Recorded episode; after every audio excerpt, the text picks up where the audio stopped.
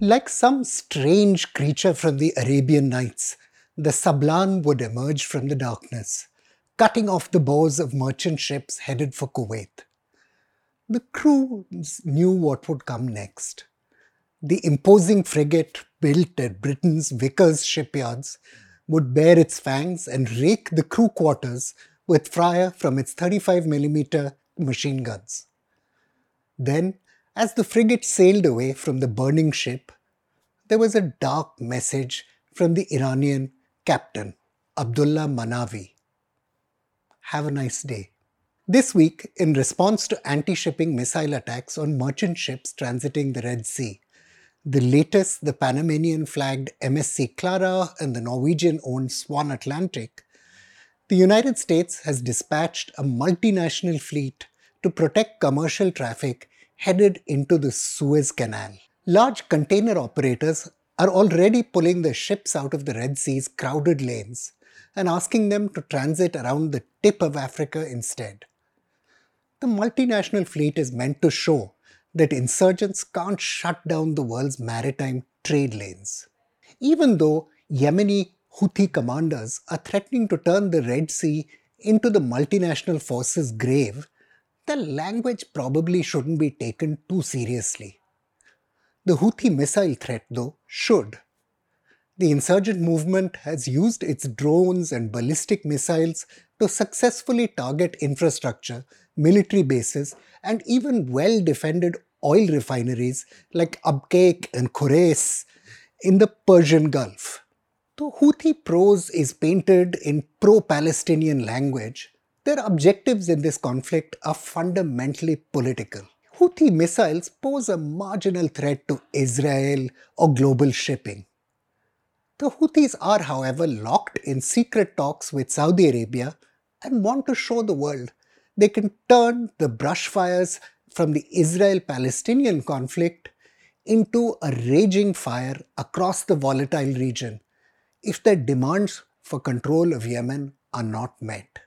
From the Battle of the Tankers, which raged between Iraq and Iran from 1980 to 1988, and eventually drew in the United States Navy, strategists should be preparing for a long, bloody struggle.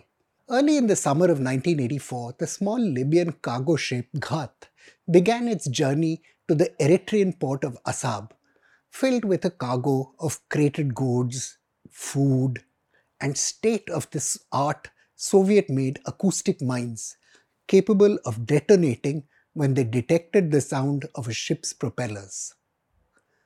The crew rolled the mines off the back of the Ghath once they had crossed the Suez Canal historian David Crist has recorded, and then quietly skulked back home. Inside weeks, shipping coming across the Suez Canal was hitting mines, the explosions far too loud not to be heard by international communities. Faced with this new threat to global shipping, the United States moved in minesweeping helicopters.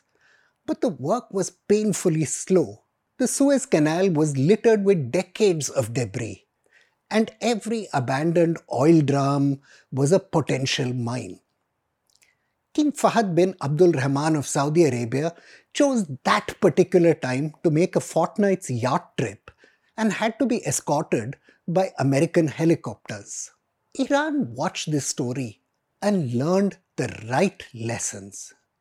Libya had planted the mines as revenge for its global isolation and international sanctions. Iraq's dictator Saddam Hussein had gone to war against Iran in 1981, expecting its revolutionary government to collapse.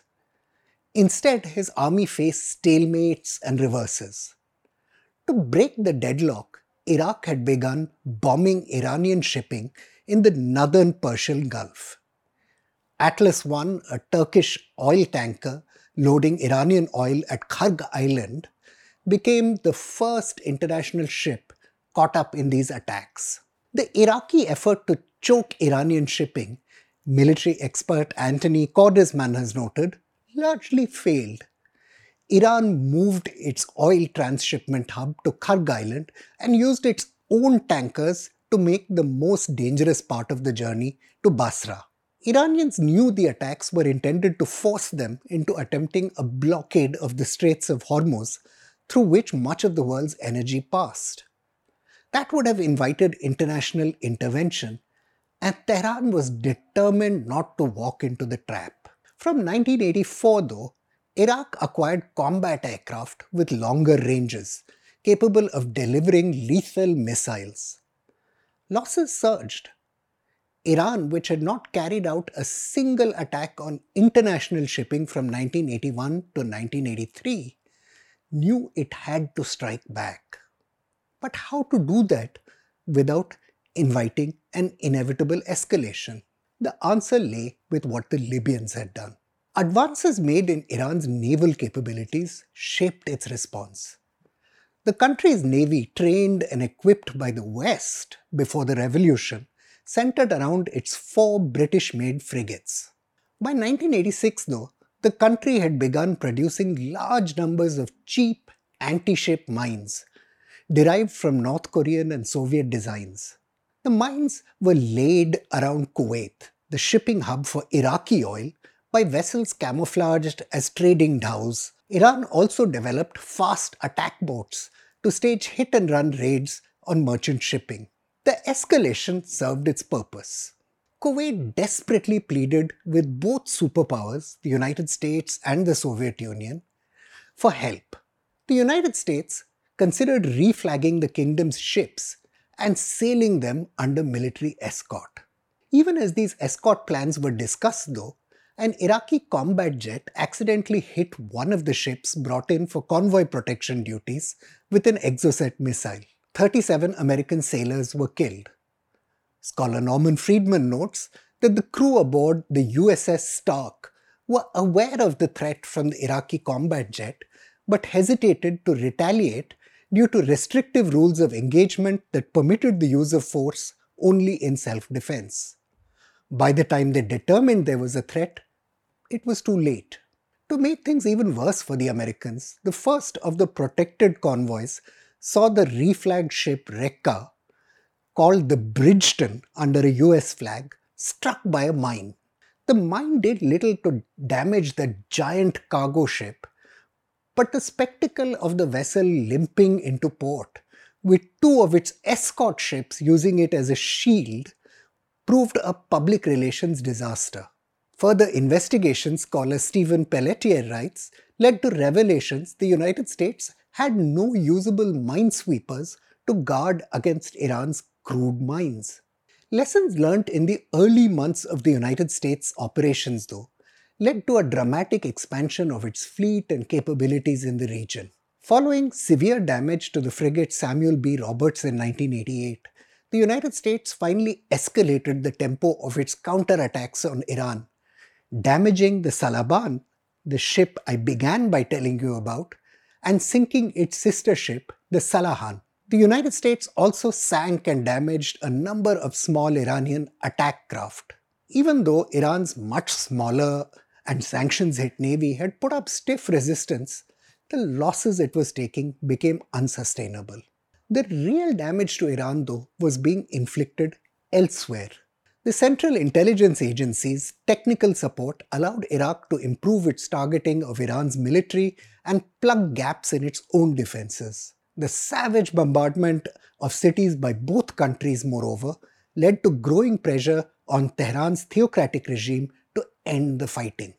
Like the Iranians, the Houthis have shown ingenuity in pursuing irregular warfare over the seas. Even before the Israeli linked cargo ship Galaxy Leader was hijacked last month, the Houthis had shown skill in using small islands they control to target shipping in the Red Sea. The United Arab Emirates flagged Rawabi, for example, was held from January to April last year and only released after the payment of a huge dollar ransom.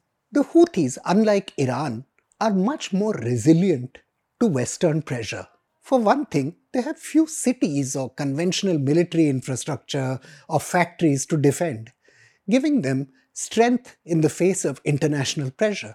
What will the world bomb? The consequences of a crisis in the Red Sea, likely, won't be catastrophic. Even though eight days are added to a Shanghai Rotterdam trip, say, by large container ships having to round the south of Africa, that's kind of even out by avoiding heavy transit fees levied by Egypt to go through the Suez Canal.